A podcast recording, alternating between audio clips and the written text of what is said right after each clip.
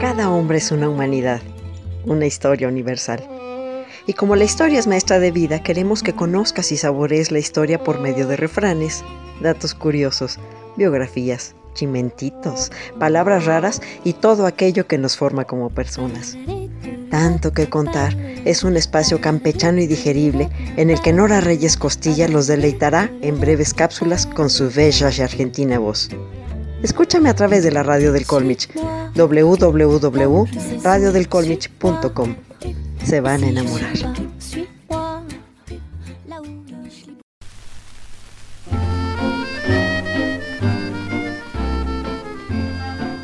Cleonautas, les tengo una excelente noticia. Ya llegué. Y como rodando que es gerundio, Hoy es día de fiesta porque mi canita dorada, hija de mis entrañas, años. Y curiosamente el 20 de abril también es la fecha de nacimiento de uno de los personajes más nefastos de la historia, Adolf Hitler. Ríos de tinta han corrido sobre el controvertido y aún hoy fascinante personaje esta no es una biografía exhaustiva, pero para entenderlo un poco hay que conocer también sus pérdidas y frustraciones y aunque no lo crean, también tenía su corazoncito. Soy Nora Reyes Costilla, su Imperatrix ad eternum y esto es Tanto que contar, el podcast más dictatorial del ciberespacio y como hasta el diablo era bonito cuando era chiquito, el tiernísimo bebé Adolf Hitler nació un 20 de abril de 1889 en Braunau am Inn, una pequeña aldea cerca de Linz, Austria, en lo que entonces era el Imperio Austrohúngaro. ¿Esto qué quiere decir? Que ni siquiera era alemán. No fue sino hasta 1932 que consiguió la ciudadanía.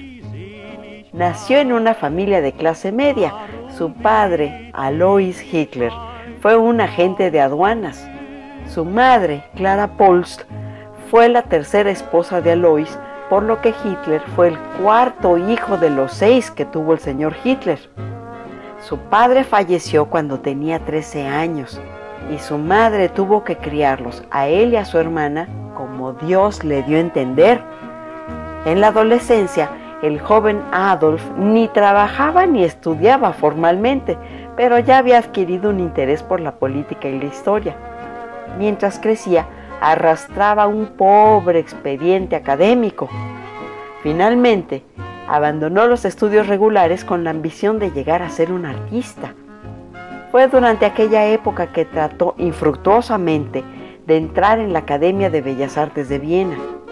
Clara, su madre, Murió de cáncer cuando tenía 19 años y desde aquel momento el joven Adolf no tuvo a nadie que quisiera o pudiera mantenerlo. Por ese motivo, en 1909 se mudó a Viena con la esperanza de ganarse la vida de alguna manera. Al año se encontró viviendo en refugios para personas sin hogar y comiendo en comedores sociales. Para 1913 seguía en condiciones precarias y decidió probar suerte en Múnich, al sur de Alemania. Al estallar la Primera Guerra Mundial en 1914, se enrola como voluntario en el ejército alemán y es aceptado en el 16 Regimiento Bávaro de Infantería de Reserva. Hitler combatió con valentía, ascendiendo a cabo y condecorado con la Cruz de Hierro de segunda y primera clase preseas que llevaría consigo hasta el día de su muerte. Irónicamente, el capitán del regimiento que lo recomendó para la condecoración era judío. El día del anuncio del armisticio en 1918, Hitler se encontraba en el hospital recuperándose de una ceguera temporal causada por un ataque con gas realizado por los británicos. Cuentan que el impacto emocional que sufrió fue tan terrible que lo marcó para el resto de su vida. Entre los mejores vestidos tiene el diablo a sus escogidos. Aunque le preocupaba engordar, Hitler abusaba del chocolate hasta límites insospechados. Cuentan que el dictador alemán se echaba hasta siete cucharadas de azúcar en el té y aseguraban que en alguna ocasión hasta le echó azúcar al vino tinto. Los cigarros estaban prohibidos en su presencia, a pesar de que de joven fue fumador. Cambió drásticamente al punto de que llevarse un cigarrillo a la boca lo consideraba un acto decadente. Y el tabaco, la evidencia de la ira del hombre rojo contra el hombre blanco por haberle llevado el aguardiente. Eliminó los paquetes de tabaco de las cestas de Navidad que se enviaban a los soldados y fueron sustituidos por caramelos. Incluso consideró la posibilidad de que en el futuro los cigarrillos fabricados en Alemania carecieran de nicotina. Según sus biógrafos, Hitler desde joven tuvo problemas de digestión, espasmos intestinales, excesivas ventosidades y sudores incontrolables. Al reducir el consumo de carne, se dio cuenta de que no sudaba tanto y no manchaba tanto su ropa interior. Vamos, la famosa rajita de canela. También estaba convencido de que al comer verduras sus flatulencias no olían tan mal. Un problema que en su caso los de alrededor seguramente agradecían. El bigote que lo caracterizó, cortado a cepillo y muy cuadrado, no siempre fue así. A principios de los años 20, Hitler presumía de un gran mostacho, típico de la época. Un soldado que luchó junto a Hitler durante la Primera Guerra Mundial contaba que le sugirió que recortara su estilizado bigotazo para que pudiera colocarse bien la máscara antigas. Ya con su famoso bigote, su amigo Ernst Hamstengel intentó convencerlo para que se afeitara bien o que se dejara crecer el bigote. Hitler le respondió, no te preocupes por mi bigote, si no está la moda ahora, lo estará luego, porque yo lo uso. Cuando Dios se hizo hombre, el diablo ya se había hecho mujer. Ahí como lo ven, Hitler no permitía que lo vieran desnudo, ni se desvestía para las exploraciones médicas. En sus últimos años, ni siquiera se quitaba el abrigo en público, aunque hiciera un calor sofocante. Con todo, hay fotografías espeluznantes y si no creen que la historia es divertida es porque no han visto a Adolf Hitler en shorts. Donde el diablo no puede meter la mano, mete la punta del rabo. Hitler se hacía inyectar testosterona. Se cree que también se inyectaba semen de toro, aunque esto es cuestionable por grotesco. También se rumoraba que tenía fimosis, lo que hacía muy dolorosa su vida sexual. Fue él quizás el introductor de las populares muñecas inflables durante la Segunda Guerra Mundial, con el fin de reducir los casos de sífilis y demás enfermedades de transmisión sexual durante la guerra. Heinz Linge, ayudante de cámara del dictador, tenía que soportar los ensayos de los discursos hasta la extenuación del equipo de secretarios. Para aguantar las maratónicas sesiones de dos días y noches enteras, se tenían que relevar. Hitler preparaba el meeting frente al espejo, con un cronómetro en la mano.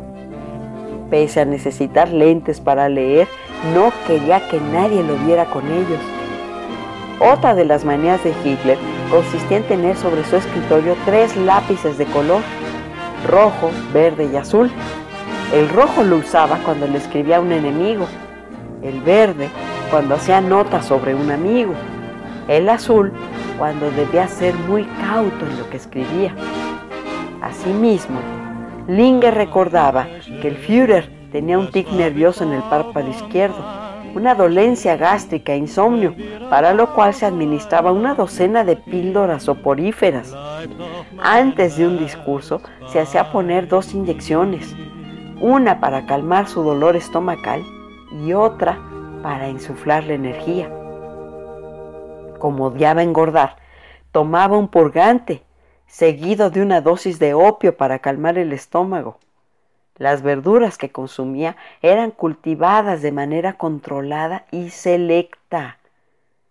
Hitler, como ya sabían, había intentado ganarse la vida como artista y aunque parezca broma, poseía una copia de Blancanieves.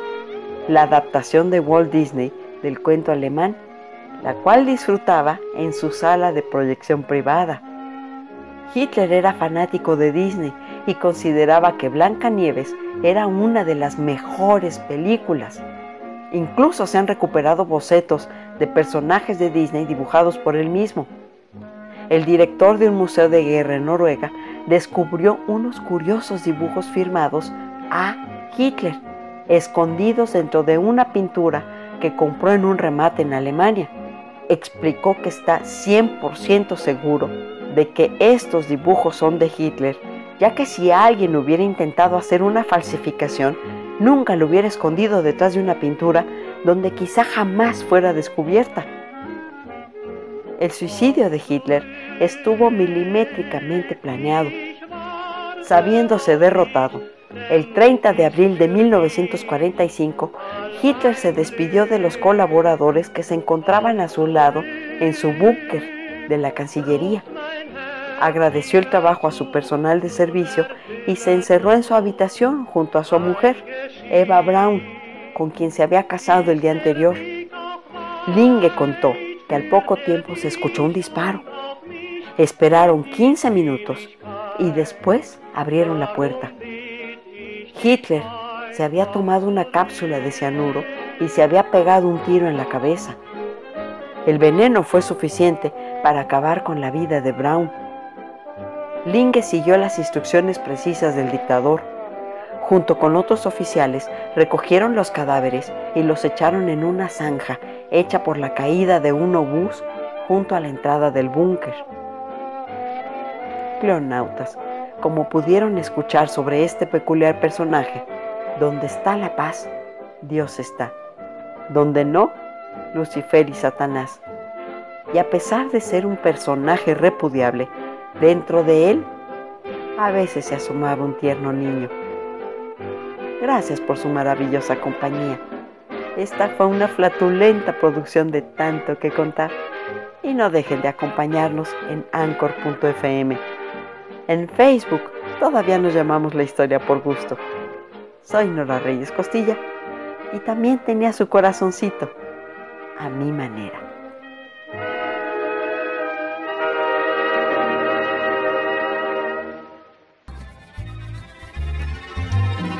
Esto fue tanto, tanto, tanto, tanto, Un poco de música, refranes, historias, saber.